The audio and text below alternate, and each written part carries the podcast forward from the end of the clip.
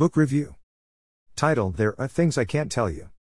Author Edako Mofumofu. Genre Manga.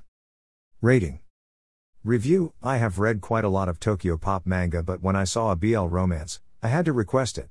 This story follows Kasumi and Kyosuke, who have been best friends since childhood, but their relationship has just become a lot more complicated. It is clear to see from the beginning that Kasumi and Kyosuke are polar opposites when it comes to personality, as Kasumi is reserved, soft spoken, and shy, while Kyosuke is energetic and popular. My manga and comic reviews also tend to be quite short, but I have to start by saying I adored the art style and the character designs of Kasumi and Kyosuke.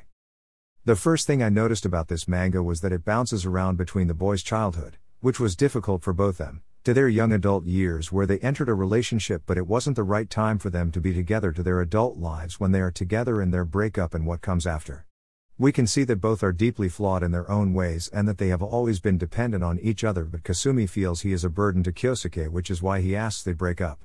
In their younger years, we can see that Kyosuke was deeply flawed, often leading Kasumi on because he didn't want him to be with another else but wasn't in an emotional position to be with Kasumi himself, which makes him a really selfish individual, and that does come across.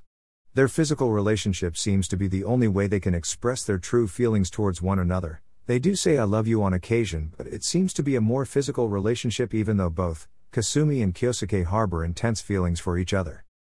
We learn that both Kasumi and Kyosuke had hard childhoods which greatly impacted their adult lives, but it was more than that which led to their breakup, and Kasumi felt that Kyosuke never loved him and was only taking pity on him when Kyosuke was madly in love with Kasumi but didn't realize until they were no longer together.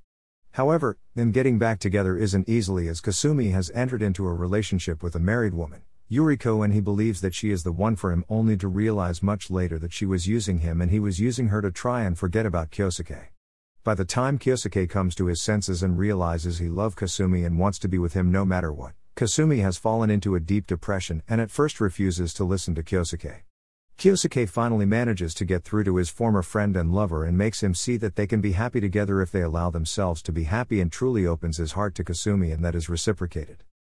Overall, there Are Things I Can't Tell You was a really interesting manga, and I am a little sad that it wasn't broken up into a series where we could see more of Kasumi and Kyosuke throughout their lives and so the story could be fleshed out a little more, but it does work as a standalone manga, and I will definitely be keeping my eyes peeled for more of the author's work.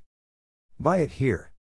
Paperback slash hardcover, Amazon.co.uk, Amazon.com.